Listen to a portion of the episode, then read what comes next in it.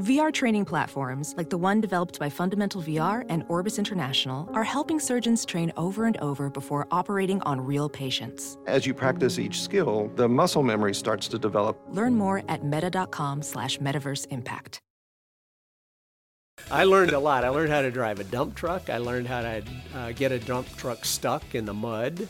I learned to um, uh, pick up garbage and trash, and I learned to. I also part of that job was uh, uh, picking up uh, elephant manure. Is is their that's that's that's like their their little crack cocaine. They love they love lard. All right, you ready? Let's go. From Fox 4 News in Kansas City, Are we rolling? Are we on? Hello? I'm Nick Vasos. this is Signal Hill. And now we are joined by Randy Wisthoff, the CEO and Executive Director of the Kansas City Zoo. Hi, Randy. Good to see you. Nick, good to be here. So, tell how long have you been at the Kansas City Zoo now? It'll be fo- 15 years in November. 15 years in November. Of course, now your story uh, takes you from Omaha, where you worked at the Omaha Zoo and then came to Kansas City in 2003.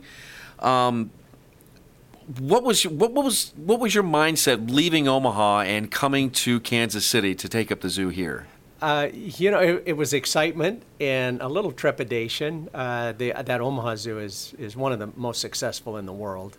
It, it's getting to be one of the biggest and most successful. And coming to Kansas City, uh, my wife and I, this was our weekend getaway city, and uh, we love we love the city. Uh, I, I've been, uh, you know, affiliated with zoos forever, all, almost 40 years now, and knew knew kind of the, the history of the Kansas City Zoo and a few of the struggles that uh, had gone on here. So it was a little bit of a jump off a cliff in uh, going to a zoo that was in more of a struggling phase than a success phase.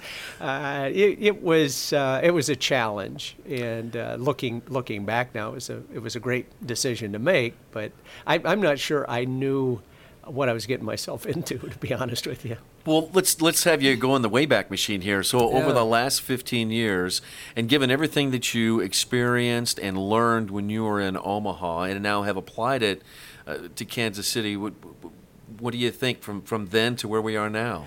Well, it's a it's a totally different uh, place. Uh, I had a great mentor in Omaha, Lee Simmons. I worked for him for 26 years, and uh, just being able to tag along and, and kind of learn the ropes and, and experience a, a number of different things. Uh, you're right. I, I was able to apply that here, but Kansas City is a totally different town. Uh, the the political scene here is much much different than Omaha.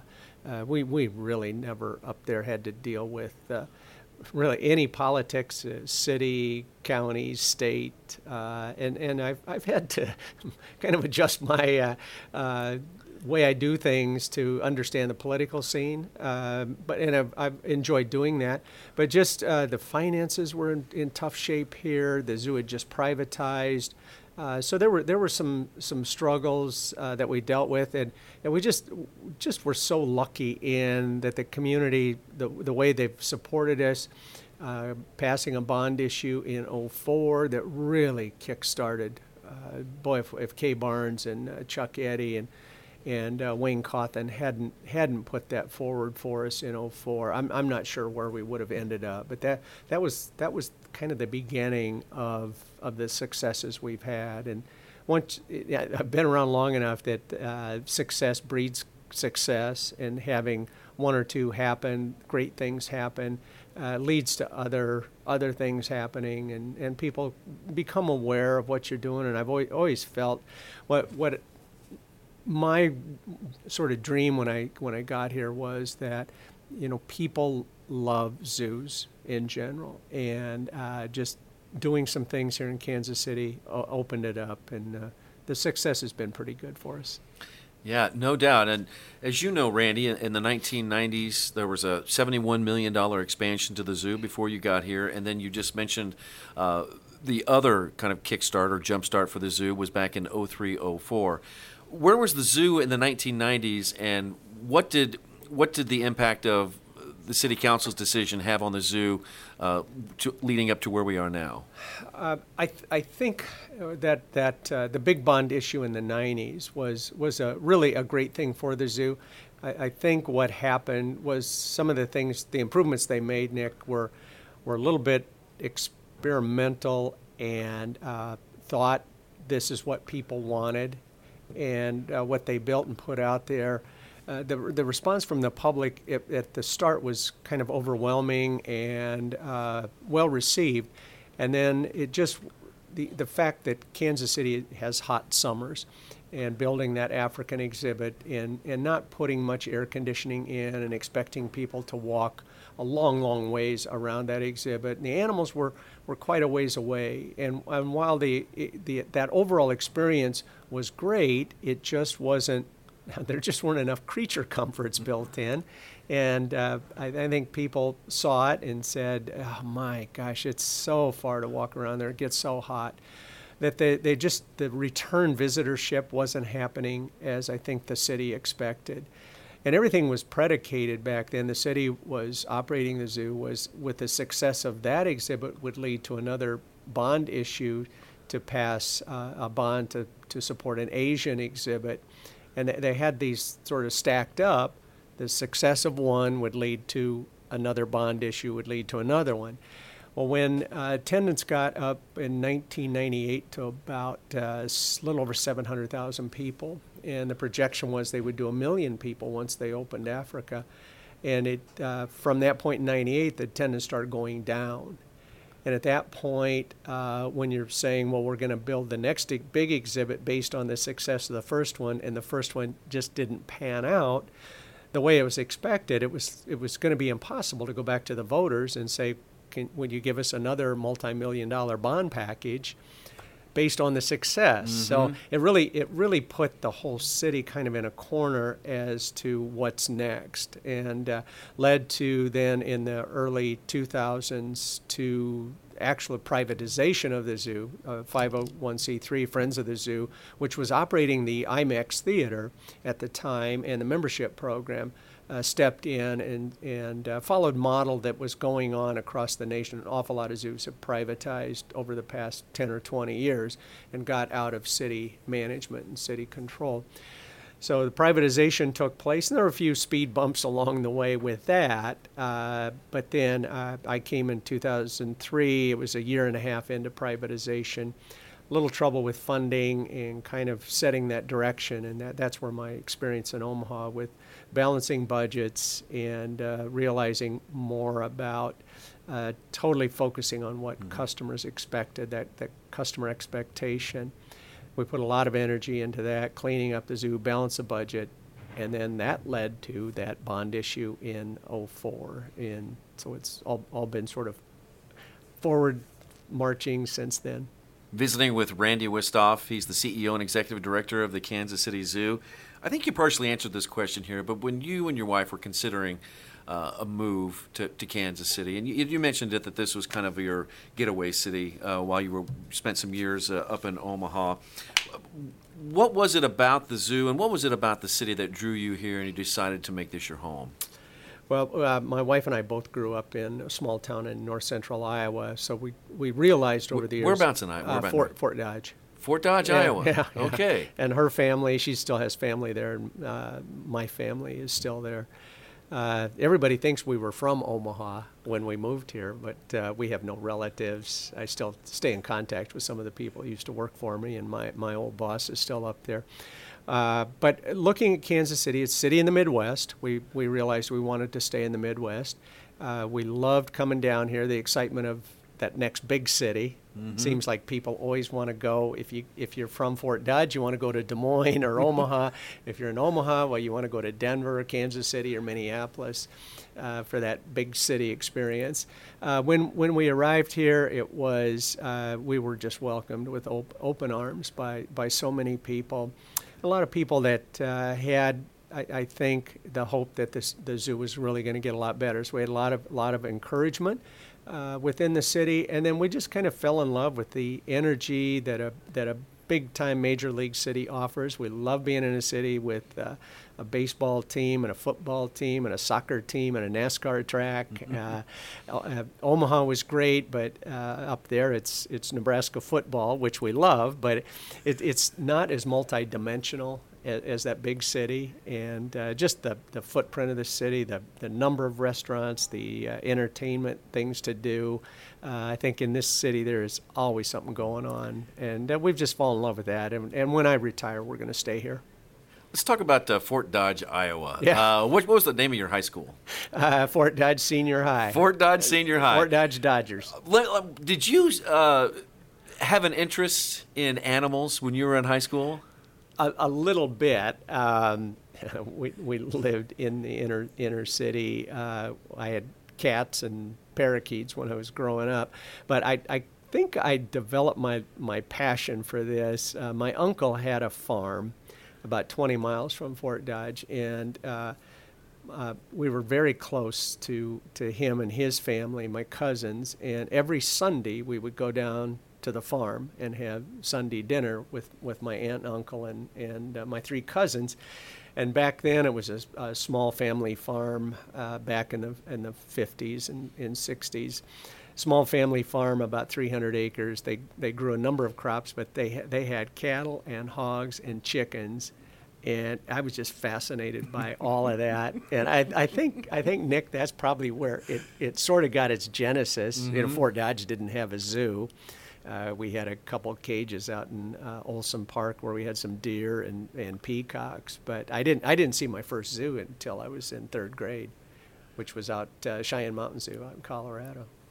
Was that a moment when you realized that was something you really liked? I think when I saw the penguins and the gorilla out there, it was like, oh my gosh, what a, what a world to, to open up. And, you know, that's kind of led me to realize moving to the big city, uh, just the opportunity to see the wild creatures of, of the planet is so fascinating and eye-opening and intriguing that uh, that that has just been part of my my mission is uh, every kid that's that's walking on the planet or in a wheelchair wha- whatever should be able to go see lions and tigers and bears and elephants and just see that the awe that that kind of creates and uh, seeing nature and and what this planet has to offer and and sometimes when you're way way way up there in north central Iowa or or in the in the middle of Kansas City, it gets very difficult to do. So creating that experience is is kind of one of my main goals in life. What do you think that offers kids who, who otherwise may not have a chance to do that in terms of education and growth and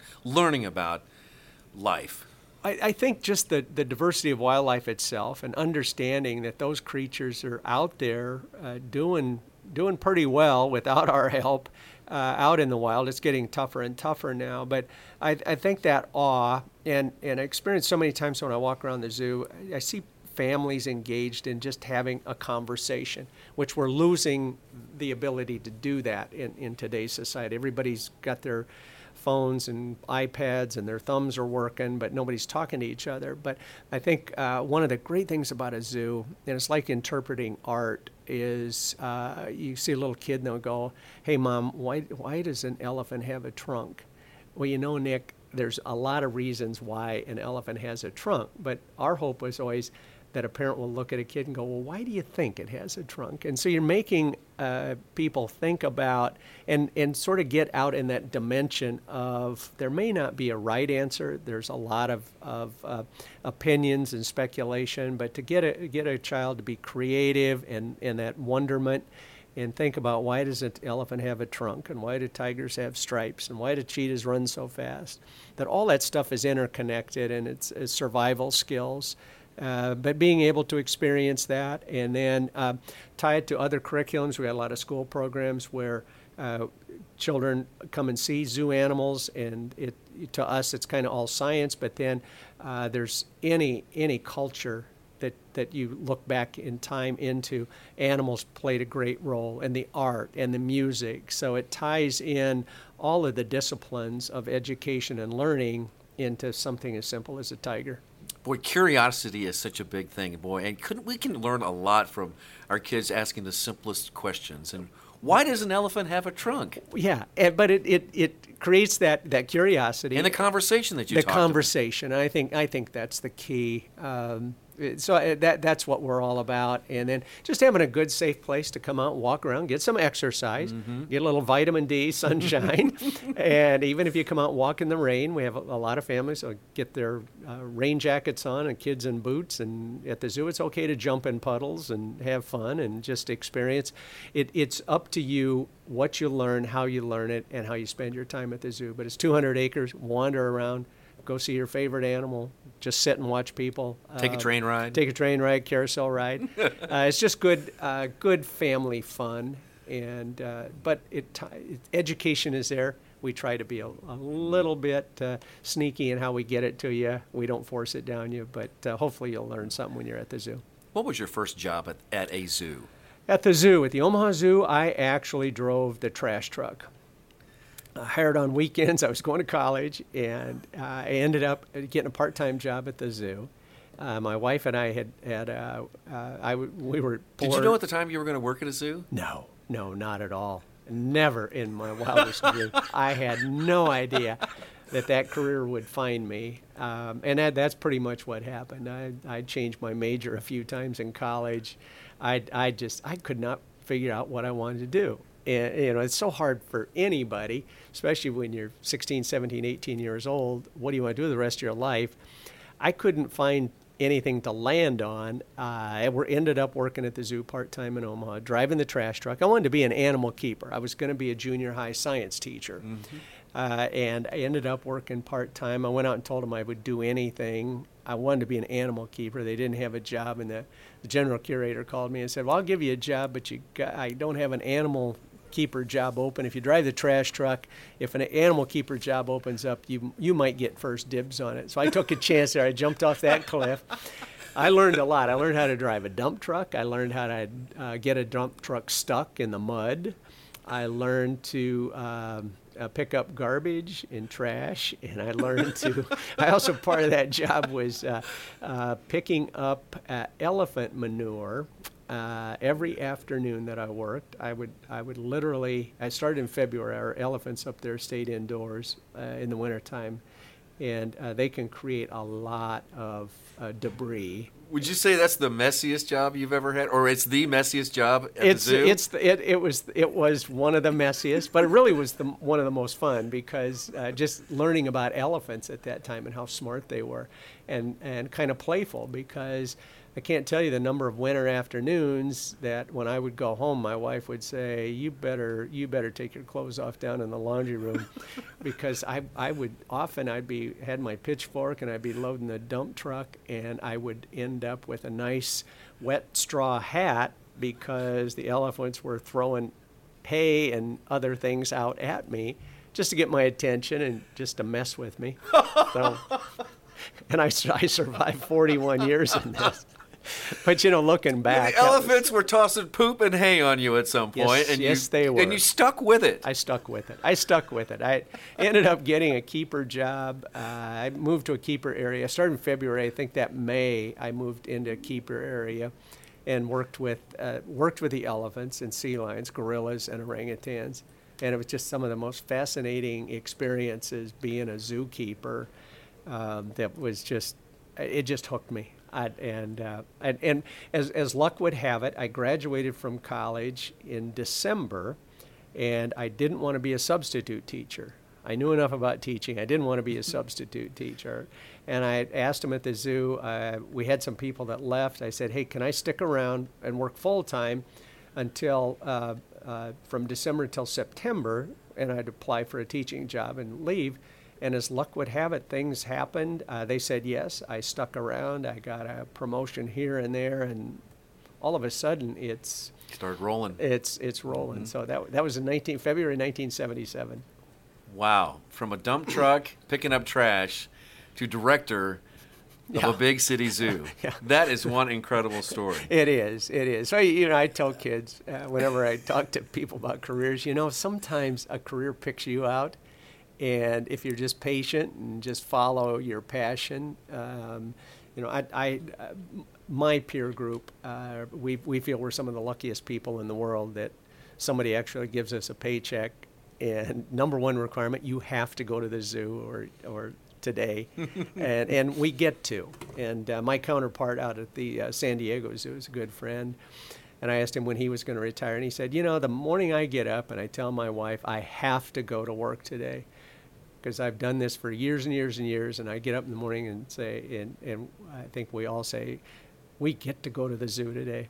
And it's, it's such a fascinating world uh, because of the, because of the uh, animals, but also because of the people. The people we work with, their passion for what they do, the people that come to the zoo and enjoy and have a good time uh, really makes our days. So it's just, it's just a great, great place to work. You mentioned you talked to the uh, director of the San Diego Zoo. That's that's a really big zoo in, in the United States. How many uh, do you frequently talk with a lot of other zoo directors around the United States? Yes, I do. Uh, we have pretty pretty closed network.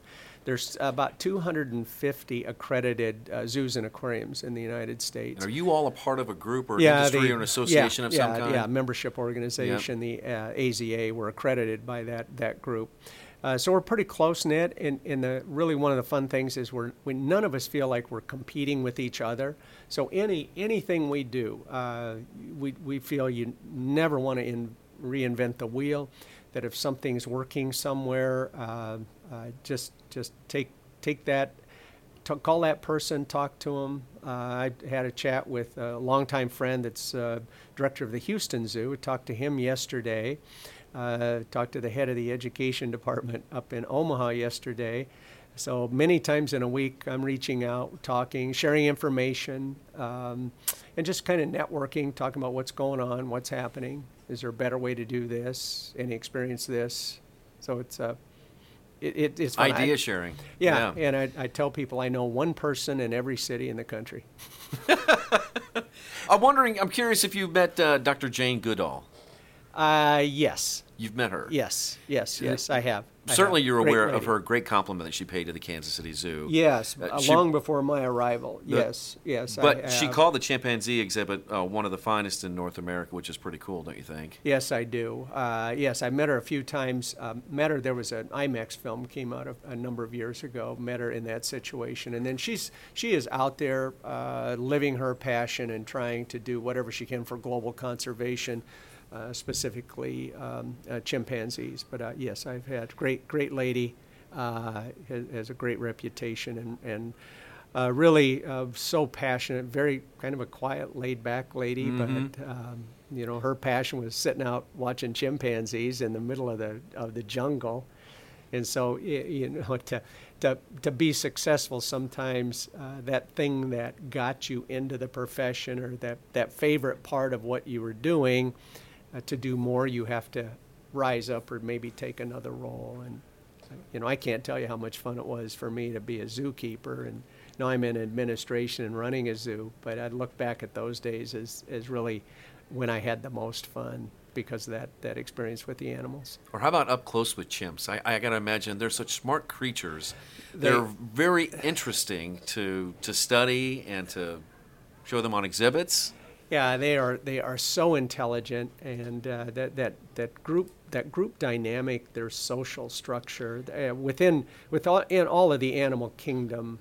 You know that that's what you kind of get a chance to learn about is how these animals interact, how they survive. And the chimps have their their technique, uh, which is successful. The gorillas, uh, another great ape, have a totally different social structure and how they run things.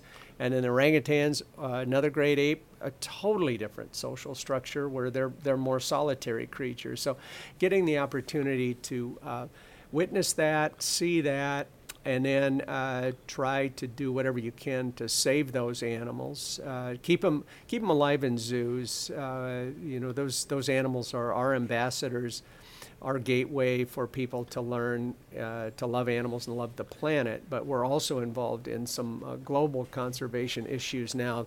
Success has uh, given us the opportunity to uh, raise funds separately from from um, our, our, uh, our admission stuff and uh, profit centers. We've got a couple of fundraising uh, uh, streams that we've created so that we can become an active participant. So we've we've got people uh, boots on the ground um, over the last couple of years in uh, Zambia, Namibia, South Africa, uh, Bolivia, um, Peru.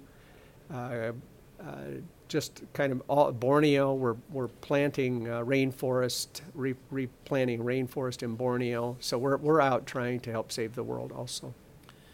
What's the relationship with zookeepers, or uh, I guess I don't know what the right term is, but so you say you have orangutans, there's chimpanzees, uh, there's gorillas, and do each of those different sets of, of great apes have their own set of keepers, or do they have, or uh, keepers will talk to all of them? And I'm just curious about the relationship that they have with those apes. I'm, I'm wondering if they're, you know, sign language, or they they sort of know each other in some way. Uh, they yes, you, you get to know your animals.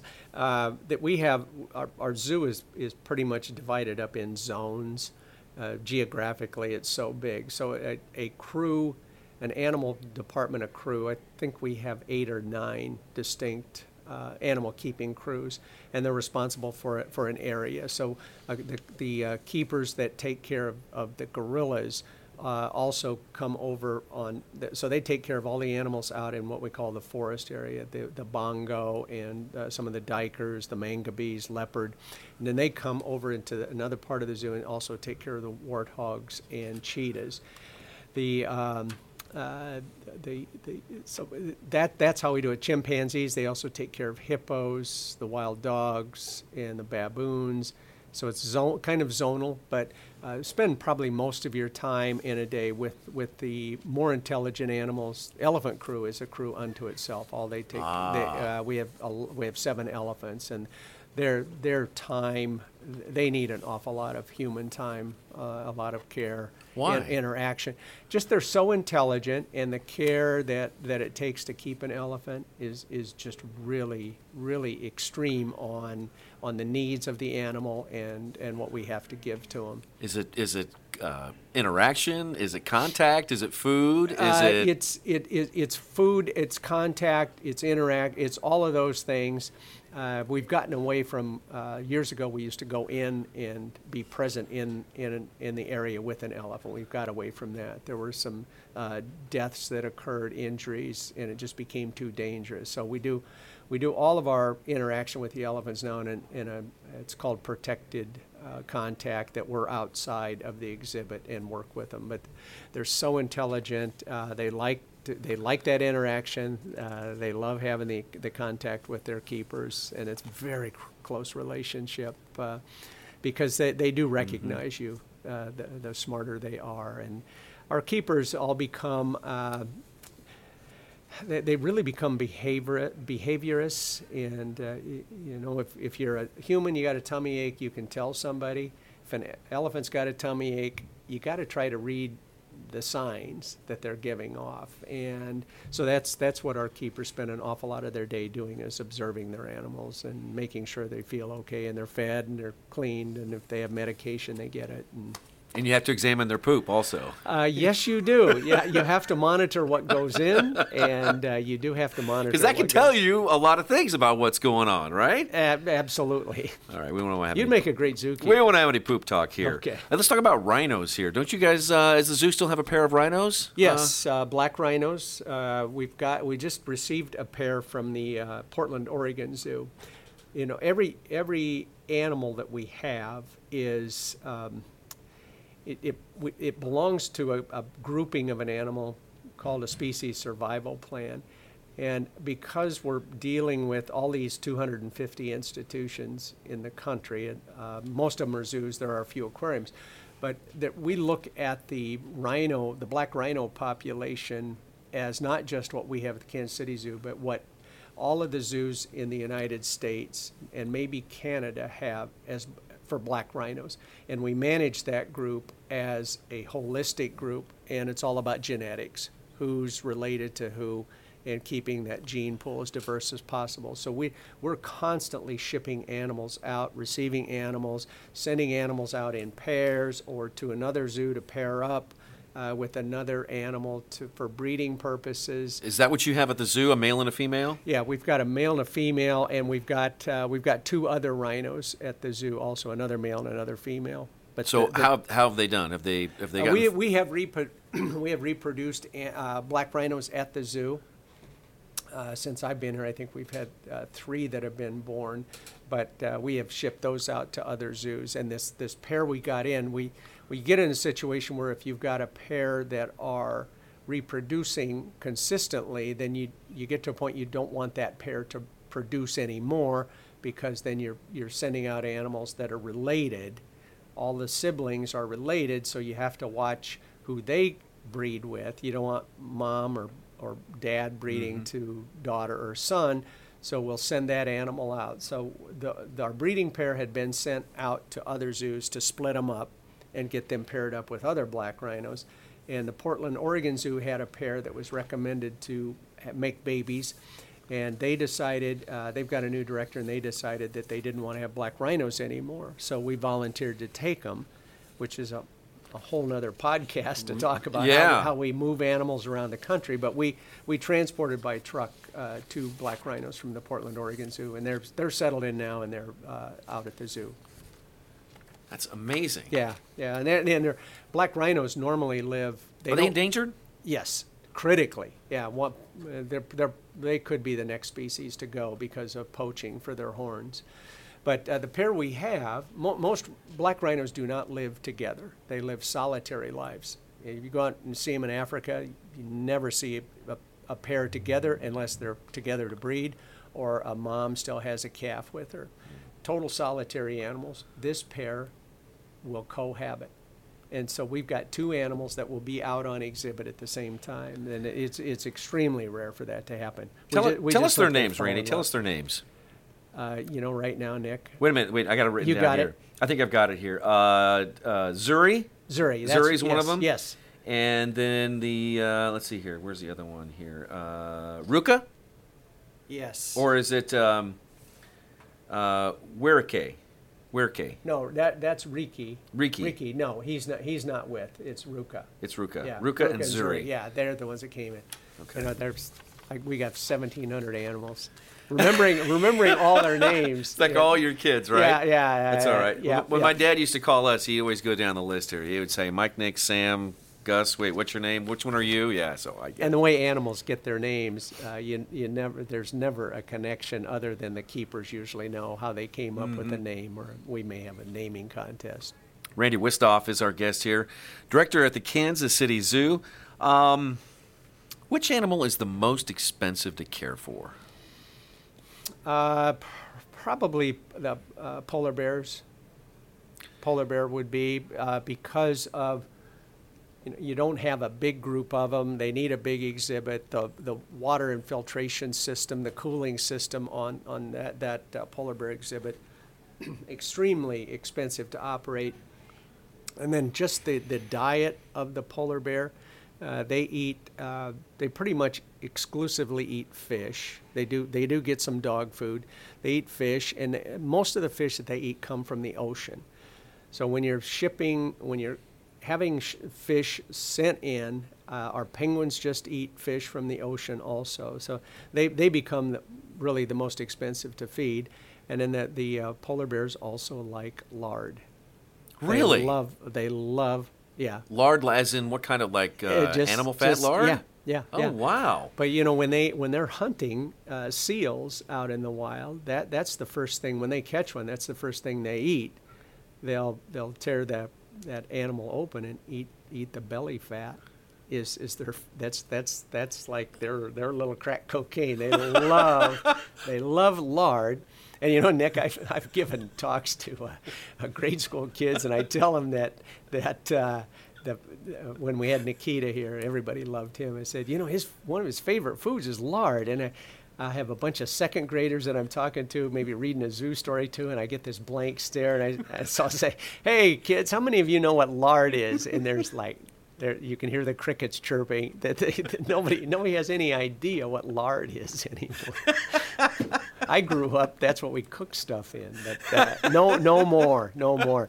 So those kinds of animals, those dietary needs, uh, making sure we have those. You can imagine we get tons and tons. I I think we get about 20 tons of fish in a year to feed the animals we have that eat fish, and so we have to haul. We it's caught on the coast. We don't have the freezer capability, so we pay. You can only order this fish once a year. We order it, then they catch it, they store it, and then throughout the year, this happens in all the zoos. Trucks are crisscrossing right. the United States, dropping off maybe 10 pallets of fish here and over St. Louis Zoo and wow. up at the Omaha Zoo and the Arkansas Zoo and the Denver Zoo. All of us landlocked zoos have all these animals that eat. Yeah. Uh, Interstates eat, are the warehouse of America. It is. Yep, it is. That is for sure. Uh, oh, I'm sure you get this question a lot. How do the polar bears and the, the penguins do in Kansas City heat? And, and how, how, do, how do you manage that? Uh, when, you, when you're building the exhibits, or, uh, the penguins, we have, we have true um, Antarctica birds. They, they cannot handle the heat. So the, the exhibit they're in is totally closed. It's a closed system. Uh, they never, they, they, we take them outside for a walk in the wintertime uh, when it's when it's 20 degrees. But uh, they they couldn't stand this weather, and we also have them on a southern hemisphere light cycle for their uh, breeding purposes. So th- their exhibits kept at 45 degrees. The uh, the other penguins in the building, the Humboldt penguins, live off the coast of uh, Peru and they've got indoor outdoor access. They they can handle some heat, but when it gets too hot, like it's been around here, we've got a big glass door we'll close and we we lock them inside where it, it's probably kept at 75 degrees and their water's chilled a bit um, down to about 75 degrees. The the um, uh, king penguins, gentoo penguins, their water's chilled to 45 degrees. When we built polar bears, uh, we knew that um, the polar bears can take some heat but uh, we have the exhibit. We do uh, keep their the doors open to their back holding areas, so if they get too hot, they can go in. Their their key, uh, holding area is kept at 65 degrees, and their swimming pool is kept at 65 degrees. So when they're in that water, they're in 65 ah, degree water. So nice that's nice and, and cool. chill. um, what's the funniest thing that's happened at the zoo? Maybe your funniest moment, or the funnest thing that's happened to you at the zoo?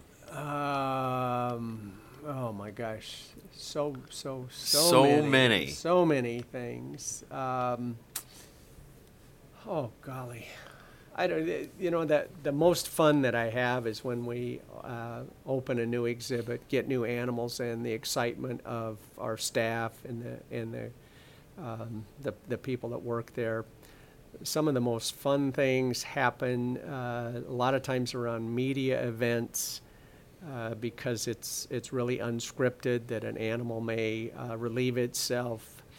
Um, it, those those sorts of things seem to happen more often than not. The more uh, times you can bring an animal in and it poops on Mark, the better for us. I've I found that. I think I think there's uh, audience expects that anymore. that, uh, so yeah, we've had an eagle here recently, but she she controlled herself. Yeah, good. Uh, almost done here with uh, Randy Wisthoff here from the Kansas City Zoo. Um, what's the what's the future of zoos in America?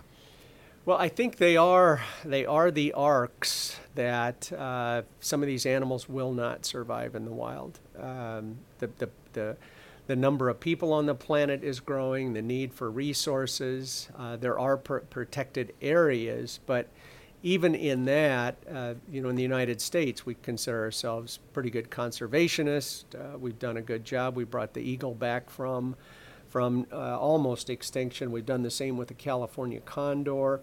But as, as, the population grows, the need for resources, we're making we're making these national parks or reserves, and that that in itself is good, but it may not be the, the total answer because you have you may have a population of, say, grizzly bears, where you've got some, they're scattered about. They may be out in, in California in Yosemite Park, they may be in Glacier Park up in uh, uh, northern Montana, and they, there may be a population down in Yellowstone Park. Well, those bears are never going to see each other. The populations, those are three separate populations. So at some point, if the if the number gets too low, are they going to be able to get together? Are they going to have babies? At some point, if you've got a closed population like that, you don't have that vast west where they're all wandering mm-hmm. about and mixing up the gene pool. You're really limiting the breeding activities. Well, that's going on uh, even more severely in parts of Africa and Asia where they've got reserves or national parks, or uh, we're trying to reclaim land, we're, we're cutting off pathways. Uh, we support a project uh, in um, uh, Tanzania that was working with villagers just to create, uh, we were sponsoring education programs for villagers just to let them allow elephants to walk through their territory to get to minerals. Elephants will, will dig and eat dirt to get minerals. Well, they're in a national park, Tarangire National Park. But where the mineral bed was, the minerals weren't sufficient in this park. So we've contributed to a group out of the uh, Bronx Zoo that's there. They've got a field researcher on the ground. And, and in, instead of out there figuring out how to save elephants, he's working with the villagers to create a pathway so the elephants can walk through to get their the vital minerals. So those are the things we're dealing with and keeping the poaching has become uh, it's just become rampant with uh, rhino uh, horn, uh, with tiger parts. Uh, still, uh, there's still a, a need on the black market for ivory, and, and those sorts sorts of things are going to lead to fewer and fewer mm. animals that we're still trying trying to fight and get people on board to help us with that with people not buying ivory and trying to shut down the market. So the zoos are, are going to be the place where the animals will probably end up being a lot of them extinct in the wild. The zoo is the place to go see them. If at some point we're able to settle things down and say, well, we, we can take populations now out and maybe restock some of these um, wild areas. We've done it with a few species. It's been successful, but when we've done that, the, the animals had pretty much been put in enormous field pens. They've got guards, so they've had to watch. So poaching doesn't doesn't take place. But we're probably that we are the ark for the animals right now. Amazing, amazing future. Uh, Randy, thank you. Really oh, appreciate pleasure. yeah, really appreciate your time and uh, really appreciate the education that you give our community here in Kansas City when you come on and you share some of the animals from the Kansas City Zoo. And I would encourage everybody go see the zoo. Absolutely. It's right there in Swope Park. It's one of the best in the nation. You've got one of the best people running it. So, Randy, thanks a bunch. Really appreciate it. Nick, my pleasure. Wow, from a job collecting trash to director of zoos right here in Kansas City. Really interesting chat with Randy Wisthoff. Thanks to him again. Go to fox4kc.com and click on the podcast tab to subscribe to Signal Hill. We are available on iTunes, Google Play, and Stitcher and be sure to check our website for new episodes. I'm Nick Vasos. Thanks for listening to Signal Hill.